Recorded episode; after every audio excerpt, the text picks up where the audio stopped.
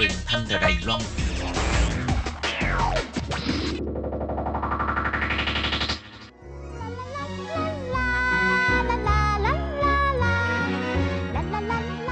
Cuối tuần rồi đi đâu chơi? Các bạn muốn biết chỗ nào vui, chỗ nào hay hay là những thông tin thú vị gì thì xin mời các bạn đón nghe chương mục Gặp nhau cuối tuần. Hello,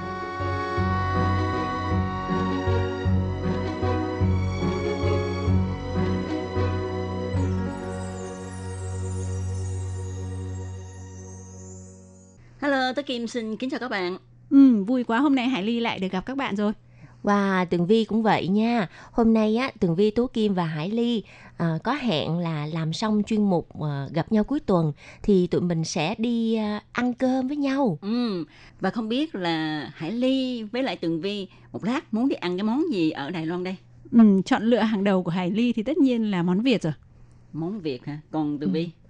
Món Việt ừ, cũng được, dạo này ở Đài Loan á, mở rất là nhiều nhà hàng Việt Nam nha. Nhưng mà món Việt á mình sợ lắm á nha, tại vì á ờ, mình hay bị đạp miền khi mà vô quán Việt để mà ăn các món ăn của Việt Nam. Ô, Tố Kim vừa nói cái từ gì á? Đạp miền. Đạp miền nghĩa là gì? Có nghĩa là mình đạp trúng cái à, miền á. Nó nổ. Nó nổ. À, đạp miền hả? Giống như là uh, Sải tàu thầu lệ tay á. lệ á. nhưng, nhưng mà cái nghĩa đạp miền của người Bắc ấy có ý nghĩa khác đó. Hơi kỳ đó. là là đạp phải một cái gì đó có mùi đúng không? đó, đó, đó.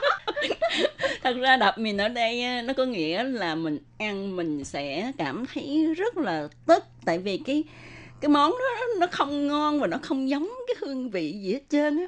Ờ đúng rồi, Tường Vi cũng vậy đó. Nhiều khi hả bực lắm cho nên là sẽ không gọi những cái món đó vô một cái quán Việt Nam á, gọi cái món gì là an toàn nhất. Đố Hải Ly với lại Tố Kim. Món gì an toàn nhất? Món gì mà không có đạp phải mìn đó. À, bún riêu hả? Ừ, bún riêu khó nấu à nha. Phở hả? Ồ, không bao giờ gọi phở luôn. Trời ơi, phở đạp miền cũng dữ dội lắm. Bởi vậy Tường Vi là đặc biệt á, là đi vào quán Việt Nam không bao giờ gọi món phở, không bao giờ. Ừ. Chỉ có gọi những cái món mà nó dễ làm á, như là chả giò nè, À. bún thịt nướng nè, rồi cơm sườn nè, Ừ, hoặc ừ. là hủ tiếu nè. Bún riêu thì ở Đài Loan những cái cửa hàng mà bán đồ Việt Nam cũng không phải chỗ nào cũng có bán bún riêu. Ừ. Đó, nhưng mà theo Tường Vi thấy thì bún riêu ở Đài Loan nó cũng dễ đạp phải bom lắm. đúng vậy. Tường Vi không dám nói đạp miền nữa. Tức là cái từ đúng là mỗi một cái miền ha có một cách diễn đạt rất là phong phú khác nhau nếu mà nói đạp miền theo kiểu người miền Bắc thì ờ, sẽ không dùng trong trường hợp này nhưng mà tại vì ở đây là Hải Ly là thiểu số nên là Hải Ly phải ờ, hiểu cái cách nói của người miền Nam có nghĩa là giống như là Không phải người miền Nam mà là người Đài Loan. Dịch qua tiếng Việt của mình thôi. oh, không À. phải là Đúng rồi, ở người Việt Nam mình á ít khi nào mà nói đi ăn cái gì đạp phải mìn lắm Ừ. hoặc là đạp phải bom. Cái này là cách nói của người Đài Loan. Ừ. À. ý nghĩa của nó là thì như nãy Tố Kim nói đó tức là mình vào mình gọi cái món đó đó nó không ngon nó không ra cái món gì hết mình ăn mình thấy tức lắm Ừ. tức là nó có cái gì đấy nó bực bội nó khó chịu và nó không đúng như cái gì mà mình mong đợi đúng không ừ, là Nó chật mình lất. đúng vậy rồi, đúng là rồi. mình muốn bùng nổ đó Ờ, cái thường là những người mà khó ở. Trong lúc khó ở trong người mà ăn phải một cái món mà mình đang rất là mong ngóng ăn được cái hương vị Việt Nam tưởng gì dở ẹt. Cái Thì nó đó. bực ơi là bực luôn mà mình còn tốn tiền nữa chứ. Mà hả nói các bạn biết nha cái món ăn Việt Nam ở Đài Loan á mắc hơn so với món của Đài Loan. Cho nên mình ăn mà mình không có được thỏa mãn như cái mong đợi của mình thì mình Ừ. rất là tức. Thật sự mình nói cái yêu cầu về cái món ăn Việt Nam ở Đài Loan mình đã hạ rất là thấp tức là nó chỉ giống giống thôi là mình đã cho là ok rồi Ừ. nhưng mà các bạn biết không có nhiều khi đi đến những cái quán hả thật sự mà nói hả nó không có giống gì hết.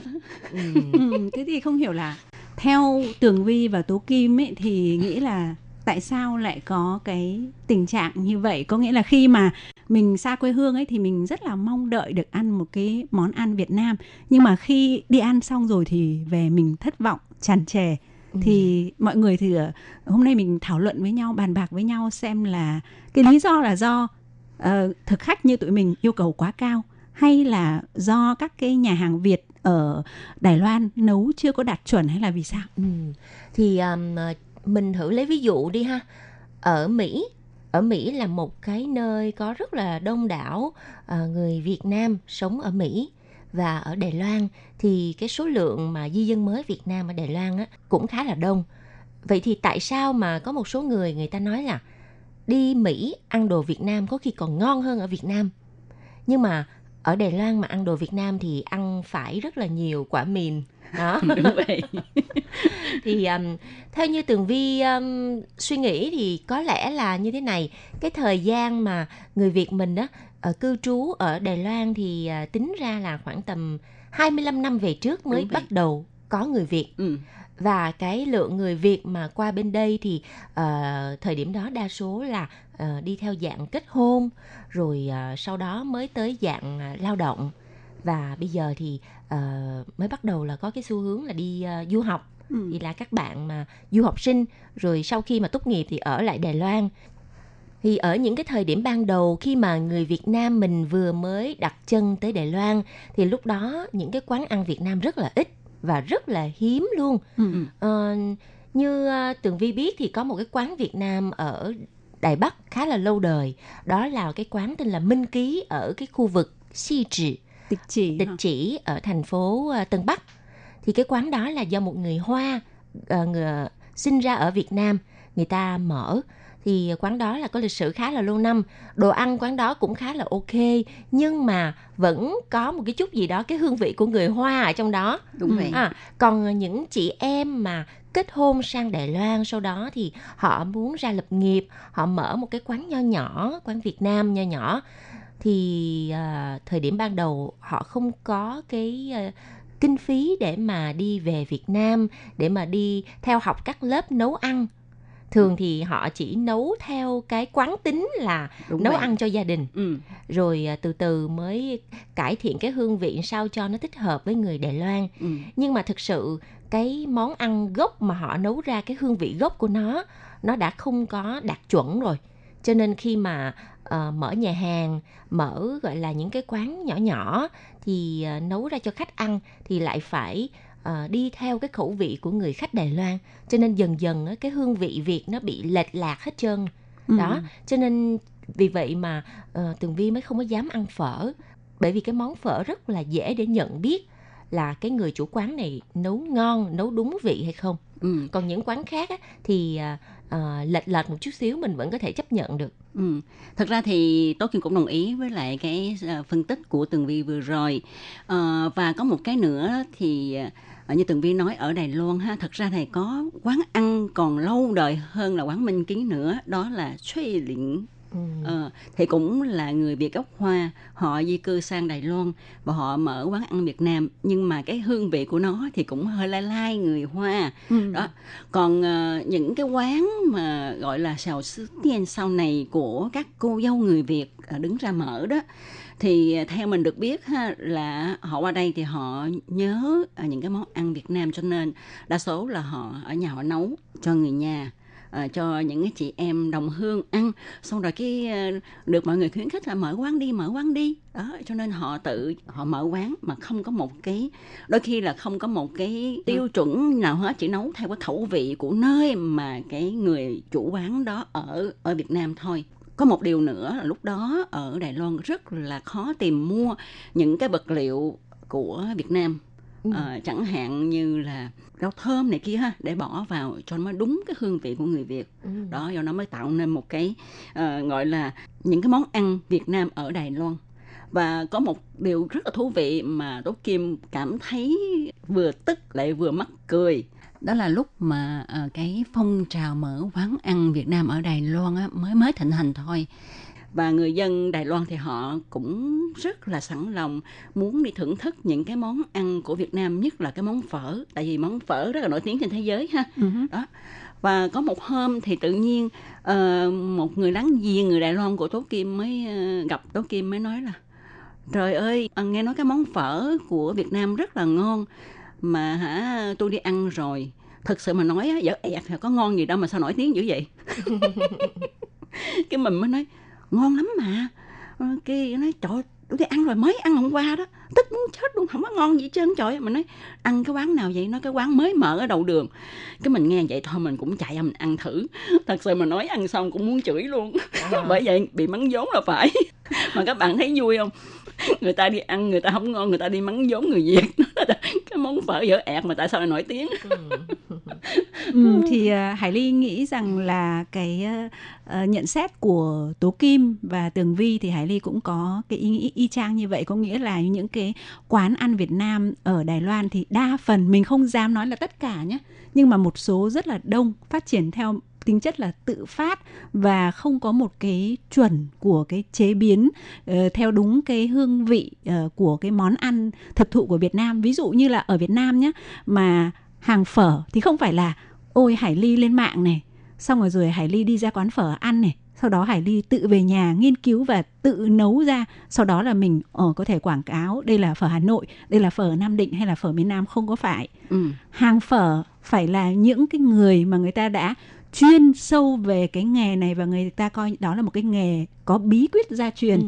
và người ta mỗi một quán phở thì ngoài cái hương vị chung nhất ví dụ phở Nam Định là nó phải cái hương vị là như vậy và có một chút riêng nào đó của cái một cái quán riêng nào đó thêm một chút xíu riêng nhưng mà nó phải đạt cái chuẩn chung không phải là tôi đi ăn phở Nam Định ở Hải Phòng khác tôi đi ăn phở Nam Định ở Hà Nội khác tôi ăn phở Nam Định ở uh, một cái tỉnh nào đó lại khác không ừ. nó phải có một cái chuẩn nào đó và không phải ai cũng nấu được phở uh, tức là um, cái cái người ta rất là công phu rất là kỳ công từ cho đến cái khâu chế biến đến khâu vật liệu và gia vị của mỗi một loại phở phở miền Nam hay là phở miền Bắc là hoàn toàn khác nhau và nó bắt buộc phải theo đúng cái tức là cái quy chuẩn như vậy ừ. thì nó mới được gọi là phở thực thụ ừ. nên là Hải Ly đúng như là Tố Kim với Tường Vi nói á Hải Ly ở ở Đài Bắc thì à, ăn mỗi một quán phở mùi vị lại khác nhau và có những quán phở Hải Hải Ly cảm giác giống như là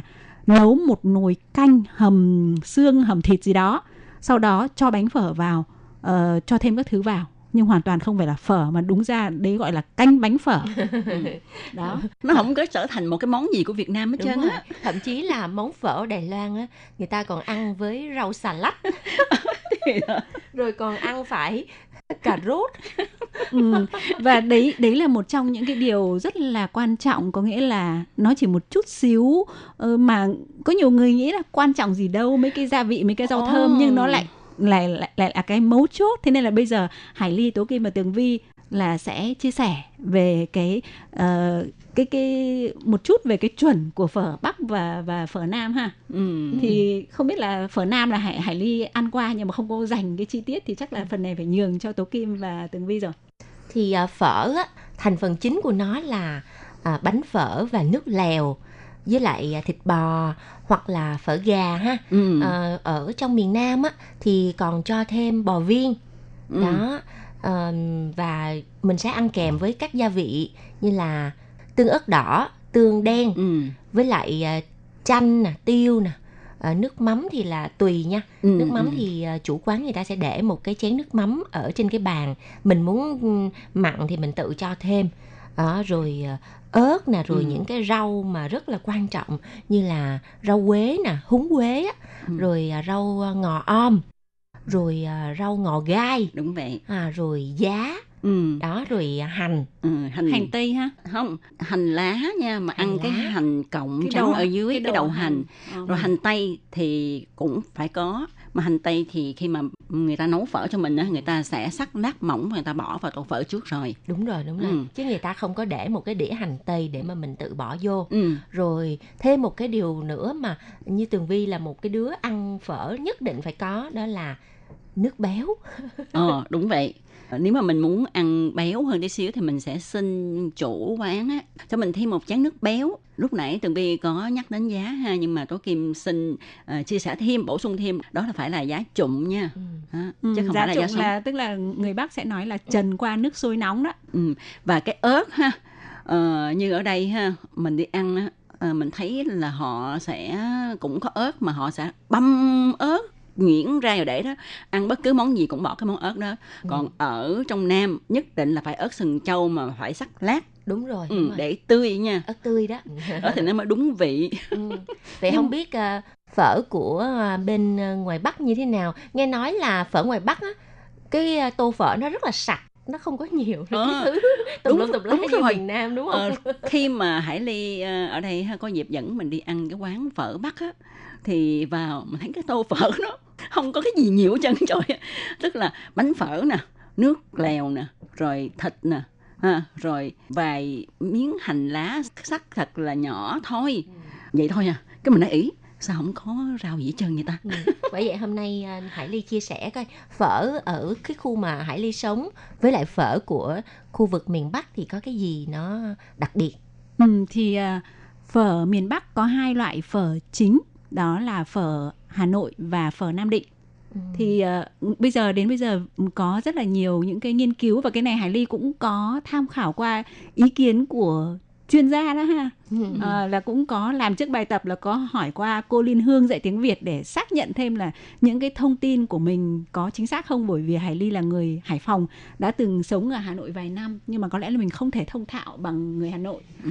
đó nên mình tham khảo mình có tham khảo tài liệu và ý kiến của mọi người. Thì phở Hà Nội và phở Nam Định á có cái ờ, chung và khác nhau là tức là về nguyên liệu ấy thì cũng như uh, Tường Vi giới thiệu là cũng có bánh phở này và uh, có thịt này. Thì bánh phở ở Việt Nam tại sao nó ngon? Bởi vì là bánh phở là bánh phở tươi làm trong ngày khác với bánh phở ở các quán phở của Đài Loan là hầu như là làm bánh phở khô.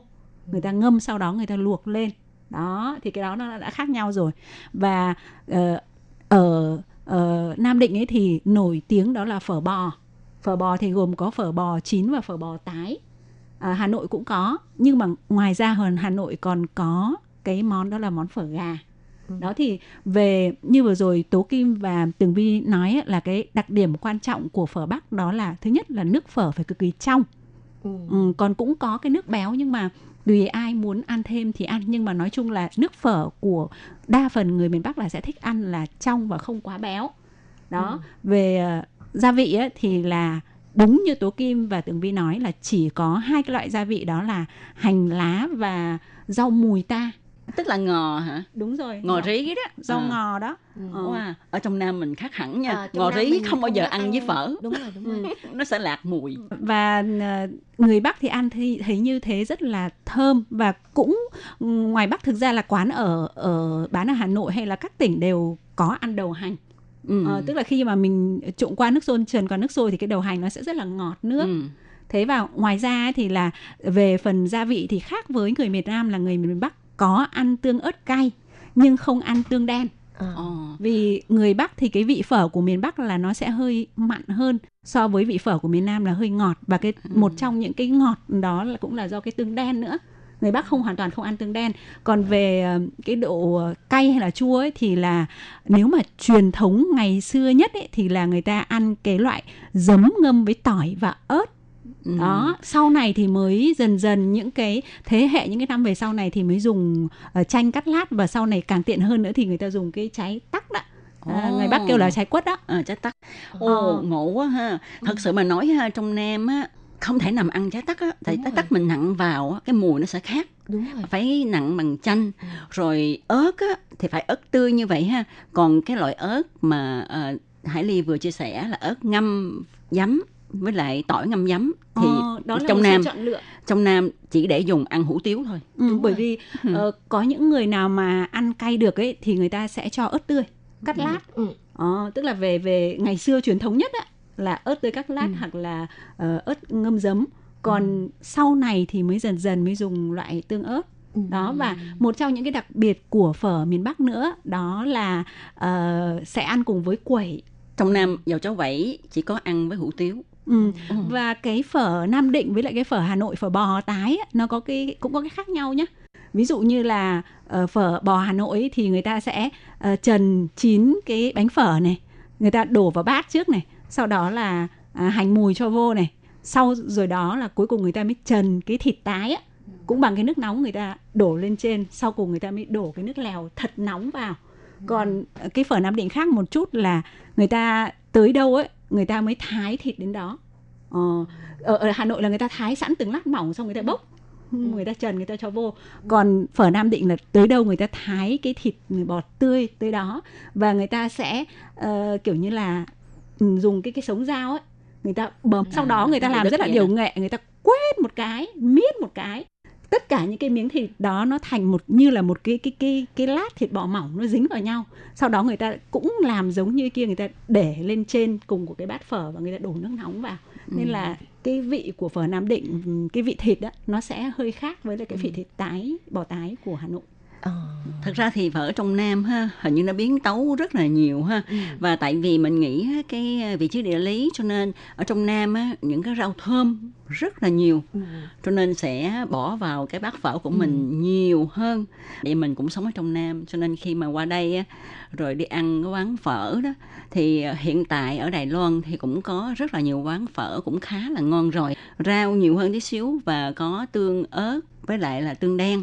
Thì khi mà mình đi ăn với người bạn Đài Loan ha thì họ thấy mình bắt đầu nha một tô phở bưng lên bắt đầu mình bỏ cái này bỏ cái kia bỏ cái nọ. Họ nói sao mà giống như phù thủy quá vậy? Đang chế tạo thuốc bỏ đủ thứ vô cái tô phở hết. Ừ. thành ra cái tô phở mình nó sẽ mùi vị rất là nhiều. Họ nói ấy cũng lạ ha. Ừ. Ừ. nhưng mà đặc biệt cái là người miền Nam á nhất là ở khu vực Sài Gòn á thì ờ, không bao giờ ăn phở với giấm hết. Ừ, đa không phần bao giờ. là với chanh tươi đúng vậy Ờ, chứ không có bao giờ bỏ giấm vô giấm là chỉ ăn với hủ tiếu mới bỏ thôi đúng vậy Ừ. Ờ, với lại Hải Ly muốn hỏi thêm là phở miền Nam có giống với lại phở Bắc là sẽ trần thêm ừm, trứng bỏ vô không?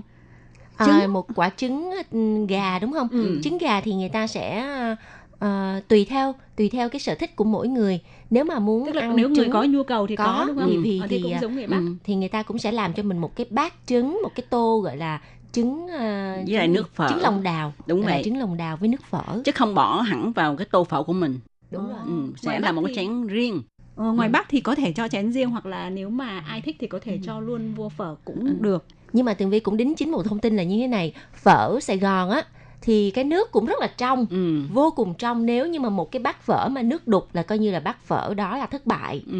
nước phở rất trong nhưng mà sau đó thì á mình sẽ bỏ tùm lum tá la vô thì nó mới không trong nữa nhưng mà ban đầu mình phải nhìn thấy nó trong đúng có nghĩa vậy là nó ngon ừ. à còn À. cái lúc sau á bỏ rau rồi bỏ tương này nọ vô thì, Thì làm đó, sao mà trong được nữa thì đó ừ. có một cái là tôi kia muốn thử phở chỗ đó ngon hay không á là khi mà họ bưng lên á nó còn nguyên mình chưa có bỏ những cái gia vị vào thì mình sẽ húp muỗng nước canh đầu tiên rồi có thể mình sẽ ăn một vài miếng để mình thưởng thức sau đó thì ờ, mình vẫn cầm lòng không đậu là sẽ bỏ tất cả những cái thứ gì mình muốn ăn vào À với lại ờ, người miền Nam có ăn phở gà không? có chứ có chứ cũng có phở gà ừ. mà người miền Cho- Nam Cho gia vị gì? Cho những cái loại rau thơm gì? cũng y chang vậy thôi Ừ. cũng y chang vậy nhưng mà có một cái điều vui nữa là từ vì á phở miền Nam á có phở bò viên ừ. cho nên là mọi người sẽ làm một cái ờ, nước chấm riêng để mà chấm cái bò viên đúng vậy là bỏ tương ớt tương đen xong rồi bỏ chanh rồi bỏ ớt vô trộn lên À. sau đó chấm với lại À. cái bò viên rồi có một loại ớt sa tế để mà chấm cái bò viên Ồ, nữa Ừ. Nếu mà nói như vậy ấy thì phở gà ở miền Bắc lại khác một chút là phở gà của miền Bắc lại có cái gia vị riêng đó là phở gà thì chỉ cho uh, mùi ta và nhiều có những nơi người ta sẽ cho một chút lá chanh sắt nhỏ xíu nữa ừ. Ờ, và cái cái cái cách chấm như của uh, tường vi thì ở Hải Phòng nhà Hải Hải Hải Ly cũng có có nghĩa là ăn cái bò mà kiểu như là tái nạm á ừ. tức là thịt thịt à, bò chín mà thái lát thật là mỏng á thì cũng làm một chút giống như là bột canh á Ừ. ờ, giống như là chi chi ở bên này á xong rồi là cũng vắt một chút xíu chanh cho một chút ớt tươi hoặc là tùy người cho hạt tiêu để để chấm cái miếng thịt đó vô Ừ. Ờ. Thật ra ăn phở ở miền Nam ha thì tôi Kim thấy rất là nhiều sự lựa chọn. Tại vì một tô phở á, mình có thể kêu phở tái hay là phở bò viên hay là tái bò viên hay là tái chính hoặc là tái gân hoặc là thập cẩm. Đó, thập cẩm thì đủ hết ha. Tái nè ha, ờ, thịt chính nè ha, rồi bò viên nè ha, rồi gân nè ha, rồi nạm nè ha. Ồ, một cái tô phở. Quá trời. ăn xong là cholesterol lên lắm á nha Rồi thì nước béo nữa. Trời ơi. nói chung là hãy nghĩ rằng là nếu mà mình có cơ hội thì tất nhiên mình đều rất là hy vọng sẽ ăn được một cái tô phở y chang như ở Việt Nam Hải Ly có thể chấp nhận bất kể là khẩu vị miền Nam Hải Ly cũng thích hoặc là khẩu vị miền Bắc Hải Ly cũng thích nhưng mà điều quan trọng ở đây Hải Ly mong muốn là nó sẽ giữ đúng cái hương vị của của Việt Nam mình trừ một số những cái gia vị vô cùng đặc biệt mà ở Đài Loan không thể kiếm được thì mình đành phải chịu. Nhưng mà Hải Linh nghĩ rằng là đối với các cái chủ nhà hàng ấy thì nếu khi mà bạn đã đặt tên là phở Hà Nội thì bạn phải làm được theo đúng cái chuẩn mà tối đa nhất bạn có thể làm được. Hay là phở Sài Gòn thì là nó phải đúng cái hương vị chứ không thể nào là ừ, ừ, hương vị tự chế. Xong bạn gọi đấy là phở Hà Nội phở Sài Gòn và bạn giới thiệu cho Ừ. những người Đài Loan thì nó bị lệch lạc đi cái hương vị ẩm thực quan trọng của của Việt Nam rồi. Đúng rồi và cũng ờ, gọi là làm mất mặt cái món phở mà nổi tiếng nổi danh thế giới. như tố kim bị bắn vốn vậy đó Ờ, và tường vi có quan sát là trong thời gian gần đây á ờ, thì ờ, có rất là nhiều những quán ăn Việt Nam ờ, được ờ, hình thành mọc lên ở Đài Loan và bây giờ cái quy mô những cái nhà hàng Việt Nam bắt đầu là được mở rộng ừ. và phát triển ờ, rất là chuyên nghiệp ừ. thì ờ, ờ, những cái người mà chủ quán á người ta đầu tư rất là nhiều cho cái việc mà đi ờ, nghiên cứu ra những cái món ăn ở trong cửa hàng và thậm chí là họ còn bỏ tiền ra để mà họ đi về Việt Nam để mà họ theo học những cái lớp học chuyên môn về ẩm thực Ừ. hoặc là đi học những cái bí quyết ờ, truyền thống những cái bí quyết bí mật của một số gọi là bí quyết gia truyền của một số các món mà đặc biệt như là món phở đó rồi ờ, về Đài Loan mở thì ờ, dần dần Tường Vi bắt đầu cảm thấy là món ăn Việt Nam tại Đài Loan đã được nâng cấp. Đúng vậy. Bởi vì trước đây món ăn Việt Nam chỉ được trình bày trong những cái tiệm ăn nhỏ và những cái nhà hàng lớn thì rất ít. Có thể nói là thời điểm đó quán Việt Nam mình á lép vế hoàn toàn so với món Thái Lan. Ừ. món ăn Thái Lan ẩm thực Thái Lan cũng rất là nổi tiếng nước ngoài. Và đi đến đâu thì những cái nhà hàng Thái Lan nó cũng được làm khá là công phu và được đầu tư rất là nhiều cho cái mảng trang trí nè. Ở Đài Loan cũng vậy. Cho nên là lúc đó hả những cái quán ăn Việt Nam mình toàn là đi theo cái dạng là mô hình một quán Tự phát nhỏ thôi. tự phát nhưng mà bây giờ thì à, nó đã có sự khác biệt rồi Ừ. và những cái nhà hàng lớn một số những cái tập đoàn à, ẩm thực Đài Loan cũng đã đầu tư để mà mở những quán ăn Việt Nam vậy thì à, không biết là Tố Kim và Hải Ly đã từng đi đến những cái nhà hàng Việt Nam nào mà gây ấn tượng đặc biệt cho hai người không Ừ, mình có đi qua đó là tiệm Mu Yue của tập đoàn Quảng Phiền. Ờ, mình có ăn phở và ăn cái món ờ, gỏi đu đủ của Việt Nam. Thì phở đó theo như ý kiến của riêng mình thì mình thấy công nhận nó thì ngon thiệt nhưng mà nó mất đi cái vị phở nguyên chất của Việt Nam tại vì nó bỏ thêm sông lu tức là nấm cục. Ờ, mà cái sự cao cấp của nó có phải là đầu tư ở cái à, thịt bò Thịt rất bò. là ngon? Đúng vậy. Ờ, và sông lu thì ủa tại sao lại bỏ sông lu vào phở thì bởi vậy còn ở đu đủ thì cách làm của nó cũng hơi thiên theo cái kiểu của Thái Lan. Cho nên á ờ, tóm lại một câu thức ăn thì ngon cao cấp nhưng mà theo riêng tố kim thì thấy là hình như nó mất đi cái hương vị nguyên chất uh, mộc mạc thanh nhã của món ăn Việt Nam Ừ. Ờ, thì Hải Linh nghĩ rằng có rất là nhiều các quán Việt có thể là do người Việt chúng ta hoặc là người Đài Loan mở. Người Đài Loan thì chúng ta cũng không thể nói gì được nhiều nhưng mà đối với các cái quán ăn do người Việt Nam tại Đài Loan mở thì Hải linh rất là hy vọng là ờ, mọi người sẽ tự trang bị cho mình một cái quan niệm thật là đúng đắn về cái việc là truyền bá cái ẩm thực thực thụ của Việt Nam mình. Bởi vì cái đó không phải là chỉ là cái ờ, hương vị mà nó còn là cái truyền thống văn hóa của Việt Nam. Thì hy vọng là sẽ càng ngày mình sẽ càng được ăn những cái món ăn mà nó gần nhất với cái hương vị Việt Nam mình. Ừ.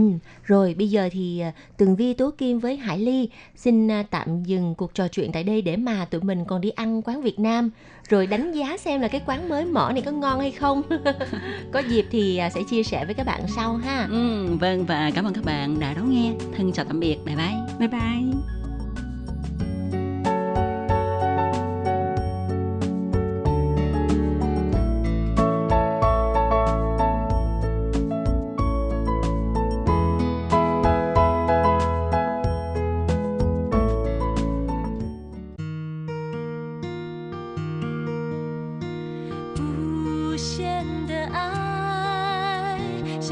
全世界传开，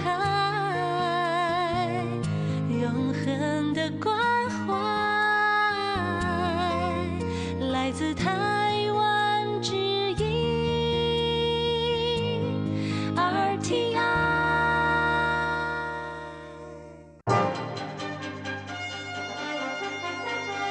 Quý vị đang đón nghe chương trình Việt ngữ Đài RTI truyền thanh từ Đài Loan.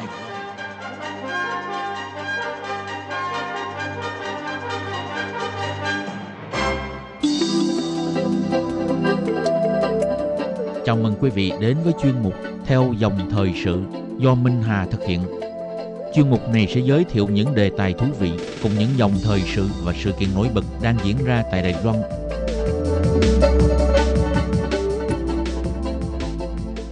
Minh Hà xin kính chào quý vị và các bạn. Các bạn thân mến, thế giới đang trải qua khủng hoảng thiếu hụt chip đã làm trì hoãn quá trình sản xuất của một loạt nhà máy chế tạo ô tô. Rất nhiều công ty có nhu cầu linh kiện bán dẫn đã phải đóng cửa. Bên cạnh đó, cũng có nhiều quốc gia tăng cường tự chủ trong chuỗi cung ứng công nghệ này. Tuy nhiên, theo tờ Nikkei Asia Review, trích dẫn về một phép tính giả thiết tiêu cực của Hiệp hội Công nghệ bán dẫn Mỹ nêu ra trong tháng 4, cho biết nếu Đài Loan ngừng sản xuất chip trong một năm, ngành công nghiệp điện tử toàn cầu sẽ thiệt hại hơn 500 tỷ đô la Mỹ doanh thu. Thậm chí, chuỗi cung ứng điện tử toàn cầu phải dừng lại, cho thấy chuỗi cung ứng chất bán dẫn toàn cầu đang ngày càng dễ tổn thương khi quá phụ thuộc vào chip Đài Loan. Có lẽ nhiều người sẽ đặt câu hỏi, ngành bán dẫn Đài Loan đóng vai trò gì trong chuỗi cung ứng thế giới? Tại sao lại trở thành tâm điểm trong cuộc chiến công nghệ Mỹ-Trung? Đâu là mô hình hợp tác mới sau hội nghị trực tuyến về chip bán dẫn? Mời các bạn cùng theo dõi trong bài phân tích xoay quanh vấn đề về ngành bán dẫn ngày nay.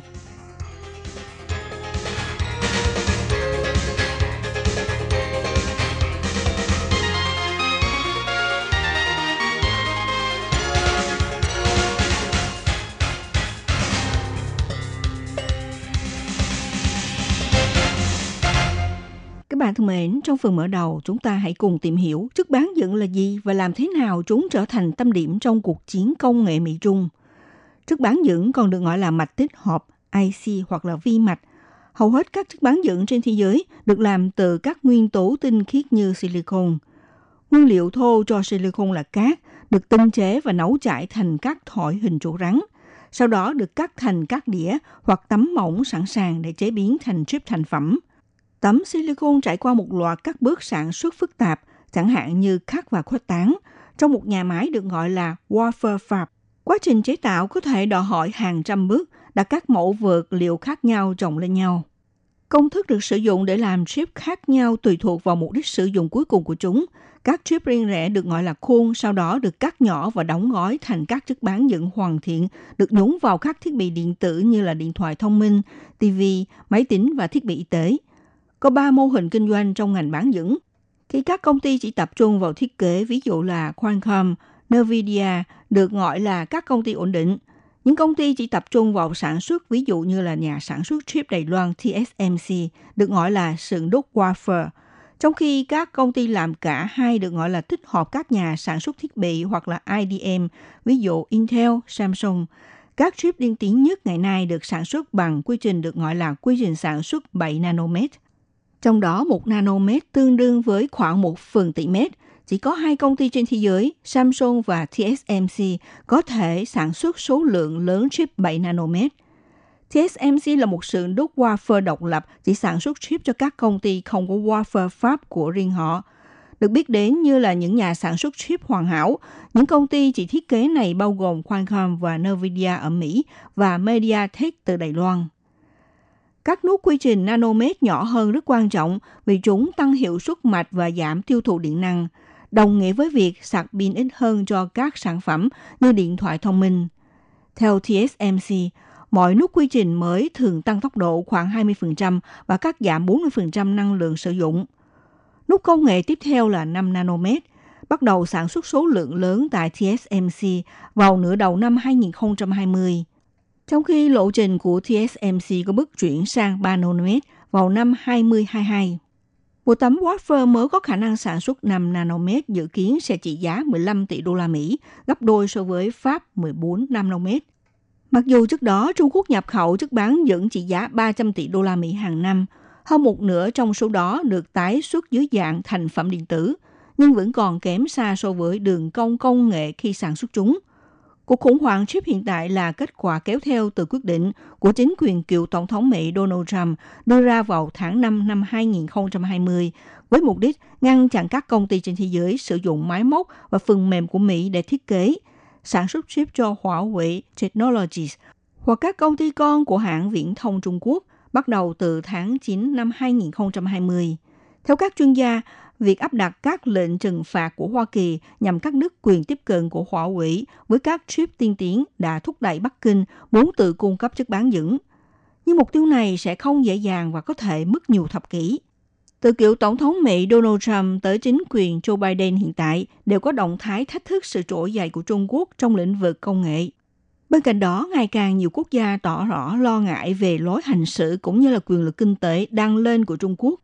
Thực tế này càng thôi thúc Bắc Kinh hành động tức thì nếu muốn đạt kế hoạch siêu cường đặt ra vào năm 2025. Trong một bức thư ngày 25 tháng 9 năm 2020, Cục Công nghiệp và An ninh của Bộ Thương mại Mỹ đã xác định hàng xuất khẩu cho nhà sản xuất chip hàng đầu Trung Quốc Semiconductor Manufacturing International Corp, tức là SMIC, hoặc các công ty con của hãng này có thể ngay ra rủi ro không thể chấp nhận khi chúng được chuyển hướng sang mục đích quân sự ở Trung Quốc. Bức thư này khiến các nhà sản xuất chip của Mỹ nhận thức được mức độ nghiêm trọng của chính phủ trong việc trừng phạt lĩnh vực bán dẫn của Trung Quốc. Nó cũng thúc đẩy các giám đốc điều hành cấp cao tăng cường đến Đài Loan, nơi có nhiều nhà sản xuất chip cạnh tranh để đảm bảo nguồn cung cấp chip. Tuy nhiên, các hành động của Mỹ để hạn chế Huawei và SMIC cũng dẫn đến việc tập trung sản xuất chip ở Đài Loan, tạo ra sự không chắc chắn và gián đoạn cho chuỗi cung ứng trước bán dẫn toàn cầu.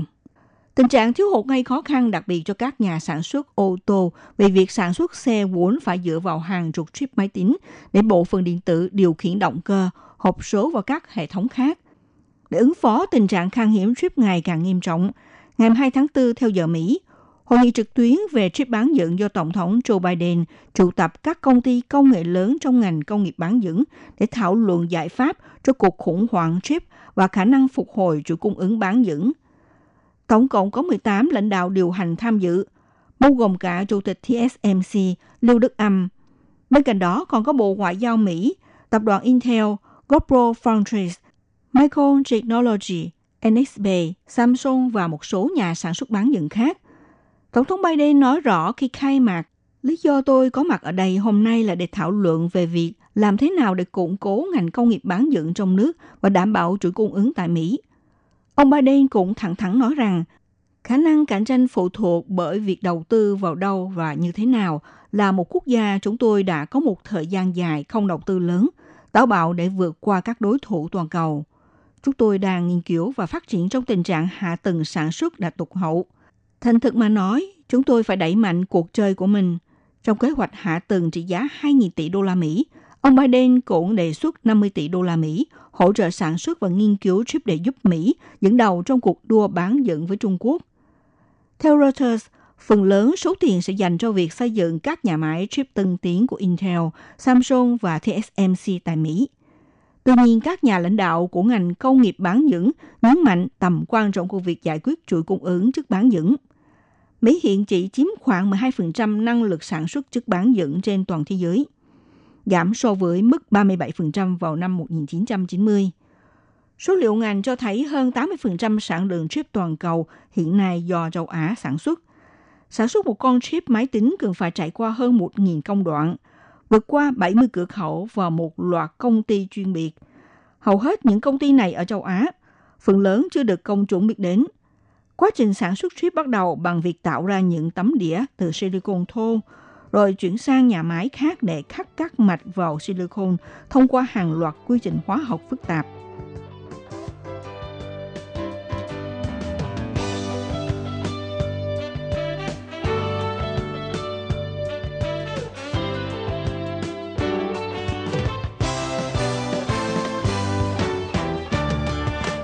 Bước vào giai đoạn hậu đại dịch, ngành công nghiệp bán dẫn đã thay đổi từ một ngành công nghiệp quan trọng trong quá khứ thành ngành công nghiệp trụ chốt.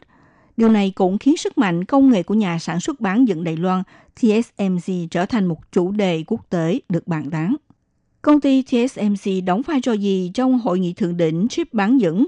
Trước hết, điều mà hội nghị thượng đỉnh này sẽ giải quyết là tình trạng thiếu chip ô tô. Từ đầu năm nay, chính phủ Đức và Nhật Bản đã kêu gọi TSMC tăng năng lực sản xuất để cung cấp cho ngành công nghiệp ô tô đang bấp bênh.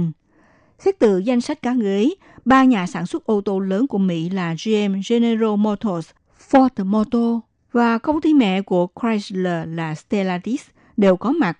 Ông Biden rõ ràng cũng đang đưa ra những lời kêu gọi tương tự, đặc biệt là khi GM và Ford mới chỉ tuyên bố kế hoạch cắt giảm sản lượng trong đầu tháng 4.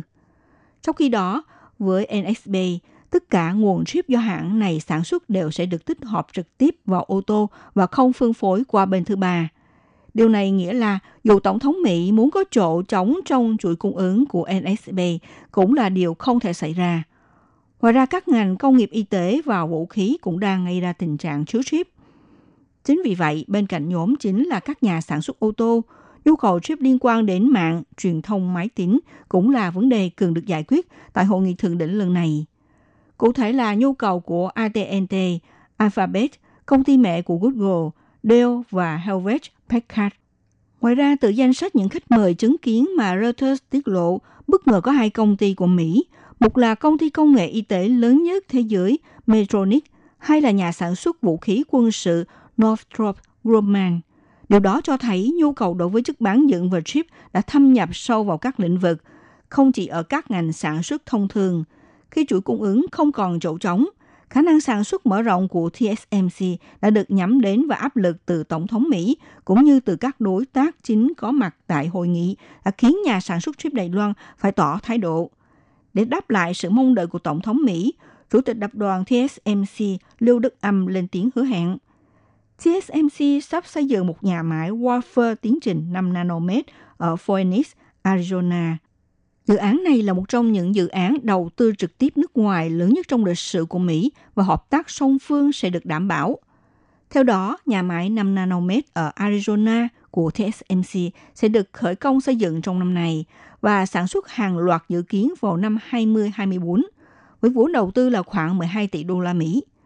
Có điều là cho dù có bị ép hết công suất nhưng khả năng mở rộng của TSMC là có hạn vào thời điểm hiện tại và rất có thể đây chưa phải là động thái cuối cùng của Tổng thống Mỹ. Một nhà phân tích trong ngành nhận định nếu chính phủ Mỹ muốn đảm bảo năng lực sản xuất, họ có thể hạn chế dây chuyền của TSMC chỉ cung cấp cho các ngành công nghiệp Mỹ. Tuy nhiên để đảm bảo cung ứng được cho cả ngành sản xuất ô tô, máy tính và mạng cũng như là một số lĩnh vực khác, đây là điều không đơn giản bởi sự khác biệt về công nghệ. Đó là điều mà cả TSMC lẫn các nhà sản xuất tại Mỹ cần phải cân nhắc đây là theo nhận định của nhà phân tích. Sau hội nghị trực tuyến về chip bán dẫn, Chủ tịch tập đoàn TSMC Lưu Đức Âm trả lời phóng viên rằng công ty ở nước ngoài đầu tư thẳng dự án tại địa phương sẽ có lợi cho việc tăng cường năng lực cạnh tranh kinh tế, tạo thêm nhiều cơ hội việc làm, nâng cao thu nhập cá nhân, cũng như mở rộng phát triển kinh tế, hỗ trợ sự tăng trưởng của công ty tại địa phương và ủng hộ sáng tạo mới. Ông Lưu Đức Âm cũng cho biết, Ông rất tin tưởng với sự ủng hộ và hợp tác từ lưỡng đảng đối với dự luật tài trợ cho ngành công nghiệp bán dẫn của chính phủ Mỹ sẽ thúc đẩy dự án đầu tư của TSMC tại Mỹ tiến đến con đường thành công. Ngày 15 tháng 4, Thủ tướng Tô Trinh Sương cũng đưa ra chỉ thị tại cuộc họp viện hành chính, yêu cầu các ban ngành tiếp tục ủng hộ nhu cầu phát triển của công nghiệp bán dẫn, tăng cường năng lực cạnh tranh. Trong tương lai, ban nghiên cứu chất bán dẫn sẽ phát triển theo ba phương hướng mới – bao gồm việc đảm bảo cung ứng đủ nhân tài về ngành bán dẫn, hy vọng thông qua sự hợp tác ba bên giữa công nghiệp, trường nghề và viện nghiên cứu, hàng năm hướng tới mục tiêu đào tạo và tăng mới 10.000 nhân tài, hỗ trợ ngành bán dẫn đột phá kỹ thuật 1 nanomet, phát triển chuỗi công nghiệp bán dẫn silicon, thúc đẩy hợp chất bán dẫn tiến tới thời đại 8 inch, mở rộng ứng dụng vào mọi lĩnh vực. Các bạn thân mến, chuyên mục theo dòng thời sự hôm nay đưa ra đề tài – ngành bán dẫn Đài Loan đóng vai trò gì trong chuỗi cung ứng thế giới. Đến đây cũng xin được tạm dừng. Minh Hà xin kính chào tạm các bạn và hẹn gặp lại các bạn vào buổi phát kỳ sau.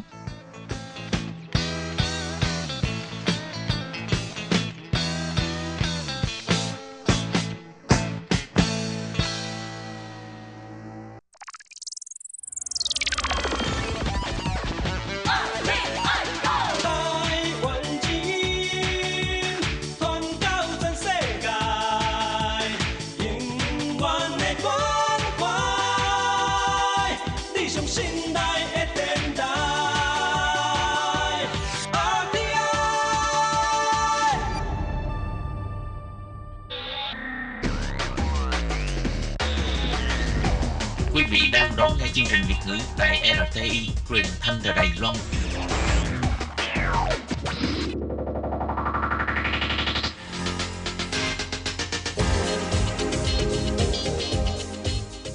Chào mừng các bạn đến với chuyên mục Thế hệ trẻ Đài Loan do Tường Vi thực hiện.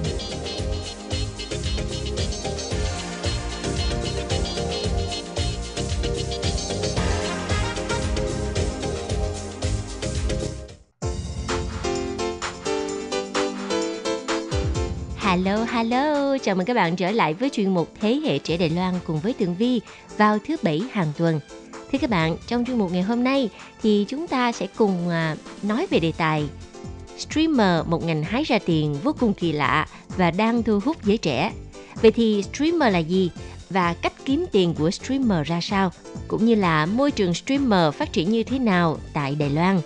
Nào và bây giờ thì Tường Vi sẽ đóng vai trò là một streamer để lên sóng và giải đáp thắc mắc cho các bạn nha.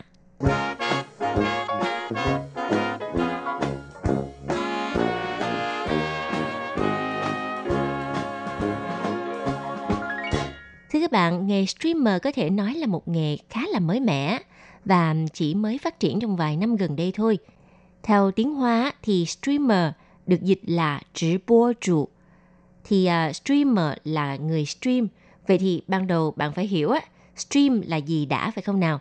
Cái từ stream nghĩa là gốc tiếng Anh là suối, dòng suối chảy. Trên mạng Internet, á, stream là những dòng nội dung được phát trực tiếp qua mạng Internet lên các nền tảng phát trực tuyến như là Twitch nè, Facebook nè, YouTube nè. Và streamer, 直播主là người đã tạo ra các stream này. Thời nay á, rất là khác so với hồi xưa.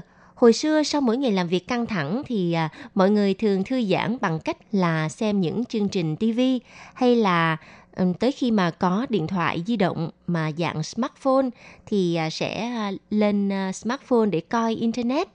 Nhưng mà bây giờ các bạn trẻ thì à, họ lại rất là thích xem các video live trực tiếp phát ở trên mạng. Ví dụ như YouTube nè, Facebook nè, Twitter nè, vân vân. Đây là những nền tảng đang rất là phát triển cho việc livestream và những người làm công việc đó là các streamer. Có thể nói á streamer, chữ bố trù là một nghề rất là hot hiện nay và được rất là nhiều các bạn trẻ theo đuổi.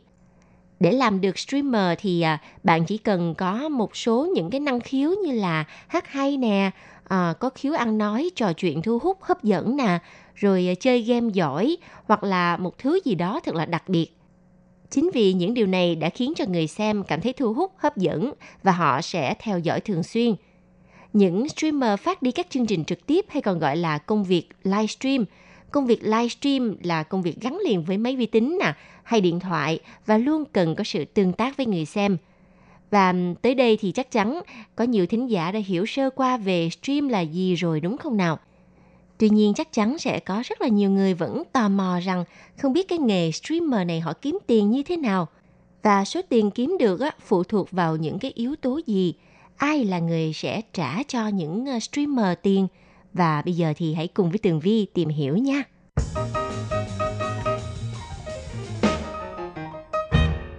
Rồi, thế thì streamer kiếm tiền bằng cách nào đi ta?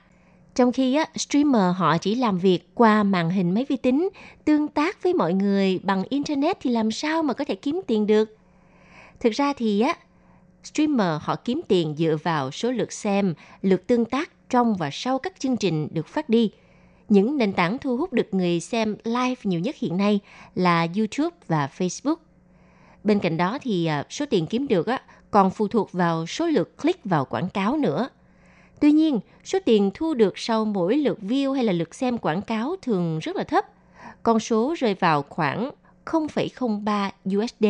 Nếu mà mới bước vào nghề mà chưa được biết đến nhiều thì thu nhập thật sự rất là thấp, nếu không nói là quá bèo bọt luôn đó. Rồi khi mà bạn đã nổi tiếng và được nhiều người biết đến hơn thì bạn có thể sẽ được ký hợp đồng với các nền tảng livestream khác nữa.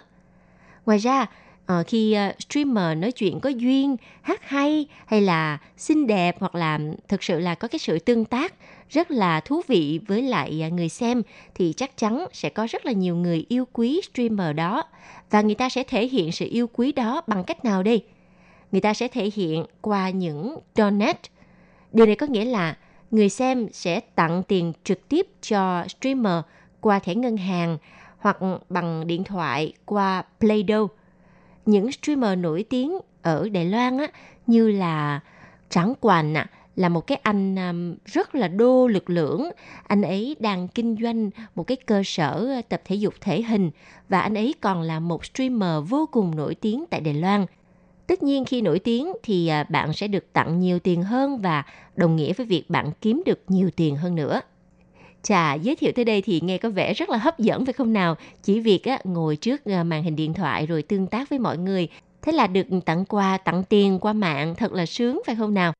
Nhưng trên thực tế, để thành công được trên con đường này, á, các streamer chắc chắn đã gặp phải vô vàng những khó khăn, thử thách.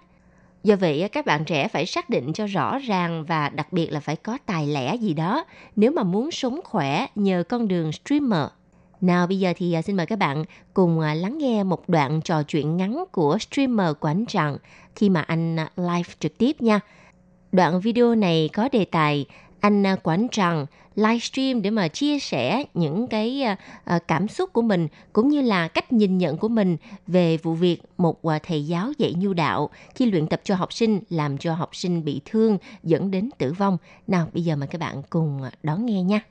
初学者来说呢，他要学护身刀法，还有所谓的滚法，养成一个惯性，被人家摔的时候，想象自己是一颗球，然后就不会造成大的伤害。今天看到这个新闻，我相信非常多练过的人 trong ờ, đoạn video vừa rồi thì à, anh Quảng rằng đã dựa trên kỹ thuật ờ, môn nhu đạo mà anh cũng đã từng học qua để mà đưa ra những lời nhận xét và phân tích hành vi của người thầy dạy nhu đạo này đã có những cái ờ, sai sót như thế nào trong lúc mà luyện tập cho học sinh dẫn đến việc học sinh này đã tử vong. Thì như chúng ta thấy đó, anh Quảng rằng này thì đi theo xu hướng là À, phân tích đánh giá những à, thông tin à, thời sự đang diễn ra hàng ngày tại Đài Loan. Còn có một số những streamer họ lên thì họ chỉ chuyên hát thôi, rồi hát những ca khúc mà người xem người ta yêu cầu hoặc là cũng có một số những streamer lên để dạy trang điểm rồi livestream đánh giá những cái sản phẩm trang điểm, mỹ phẩm vừa mới ra mắt thị trường, vân vân. Cho nên nhìn chung á, nếu mà muốn làm cái nghề streamer này thì à, tốt nhất là bạn nên có một cái tài lẻ nào đó. Rồi à, cũng phải trang bị cho mình vốn kiến thức về à, văn hóa xã hội, con người. Như vậy thì mới có thể giao lưu trò chuyện với lại người xem. Như phần đầu Tường Vi đã giới thiệu, người xem các chương trình trực tiếp có ảnh hưởng rất là quan trọng đến một streamer. Vì vậy, làm thế nào để thu hút được lượng người xem đó – làm thế nào để mà kênh YouTube có hàng trăm nghìn đến hàng triệu lượt đăng ký hay là fanpage Facebook có hàng trăm nghìn lượt like, lượt follow thì à, những điều này phụ thuộc vào một số yếu tố. Yếu tố đầu tiên á, nếu bạn là nữ thì à, bạn muốn trở thành các idol trên các nền tảng livestream. Để làm tốt được điều này đầu tiên phải xinh gái cái đã hoặc là có chút gì đó đáng yêu, dễ thương. Như vậy thì bạn sẽ thu hút được những người xem là những thanh thiếu niên trẻ tuổi À, đây là những người xem à, thích sự trẻ trung xinh đẹp và sẵn sàng donate cho bạn từ sự xinh đẹp đáng yêu đó. Và thử hỏi nếu lướt qua, người xem chắc chắn sẽ chọn những streamer xinh đẹp hơn để mà theo dõi, để mà xem đúng không? Đây là một thực tế khá là phủ phàng nhưng mà nó là sự thật. Tiếp theo nếu bạn là những streamer mà chuyên à, ca hát á, thì bạn phải có một giọng hát thực sự là hay hoặc là một giọng hát chấp nhận được vì á, cái mong muốn khi mà xem các streamer livestream chính là sự thư giãn và nội dung hấp dẫn. Khi mà bạn hát hay thì à, người xem sẽ để ý bạn nhiều hơn và sau một thời gian bạn đã có một lượng fan hùng hậu. Bạn chỉ cần livestream là đội quân hùng hậu đó sẽ đến bên cạnh bạn ngay lập tức. Thứ ba, nếu bạn là game thủ à, uh, livestream từ các game thì uh, bạn phải là người có kỹ năng trong game nha. Bởi vì một điều thực tế là chẳng ai muốn bỏ ra vài tiếng đồng hồ để mà xem những người streamer uh, chả có biết chơi game gì cả. Những người xem này á thường là những người á thích chơi game, ghiền chơi game, cho nên họ xem video với mục đích là để nâng cao trình độ chơi game của mình cũng như là kỹ năng của chính bản thân mình. Ví dụ ở tựa game được ờ, rất nhiều bạn đam mê là game Liên minh huyền thoại thì những người có kỹ năng giỏi, nổi tiếng uh, hay là nổi tiếng trên thế giới như là Faker, Dopa Uzi là được rất nhiều bạn yêu quý. Ngoài những thời gian họ luyện tập và đánh giải, thì thời gian rảnh họ thường livestream, họ chơi game và những lượt xem luôn ở mức cao. Tiếp đến là bạn phải có tài ăn nói. Vì uh, Tường Vi đã nghe qua cái nghề streamer như là nghề làm dâu trăm họ vậy đó. Có người thích cũng có người ghét mình. Nếu mà bạn nổi tiếng thì mất một vài người theo dõi thì không sao cả. Nhưng mà nếu mới bước vào nghề streamer, những người xem đầu tiên có vai trò rất là quan trọng nha.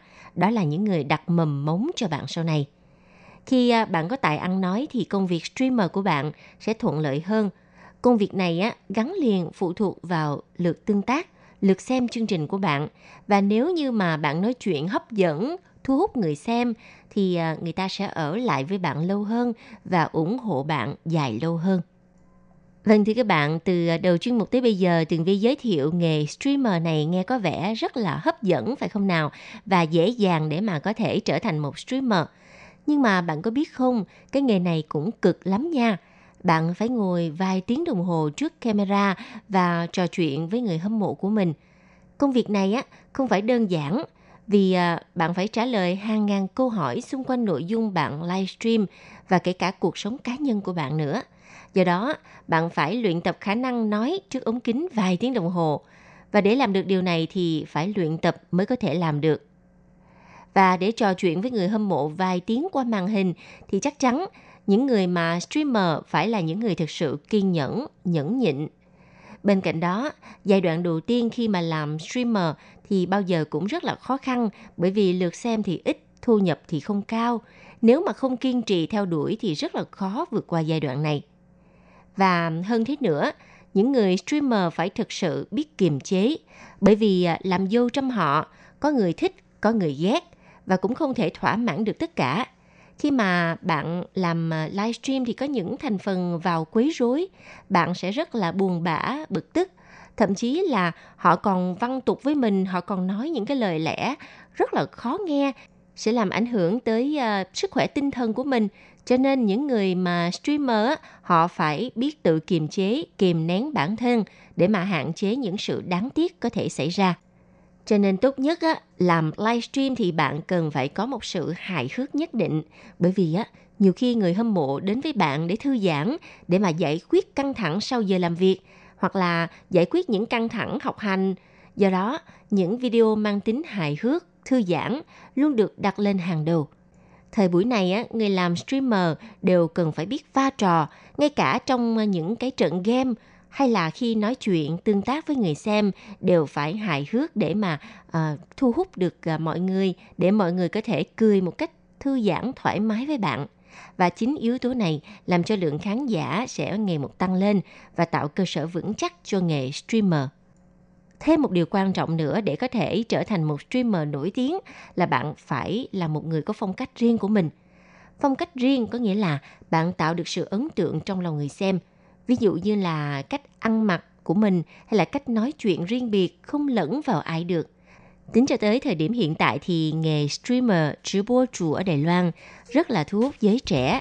Đây là một nghề mới nhưng mà lại rất là nóng bỏng vì à, thu nhập có thể lên đến từ vài chục ngàn cho tới vài trăm ngàn, thậm chí là vài triệu đại tệ. Do đó nghề này có tiềm năng và cơ hội phát triển rất lớn Vâng thưa các bạn, sau chuyên mục hôm nay thì à, mọi người đã được giải đáp thắc mắc streamer là nghề như thế nào và kiếm tiền ra sao. Từ đó cũng có thể uh, cho các bạn hiểu hơn về uh, sự khó khăn trong công việc này. Và bây giờ thì uh, chuyên mục Thế hệ trẻ Đài Loan xin uh, được tạm dừng tại đây. Rất là cảm ơn sự theo dõi của các bạn và hẹn gặp lại trong chuyên mục tuần sau nha. Bye bye.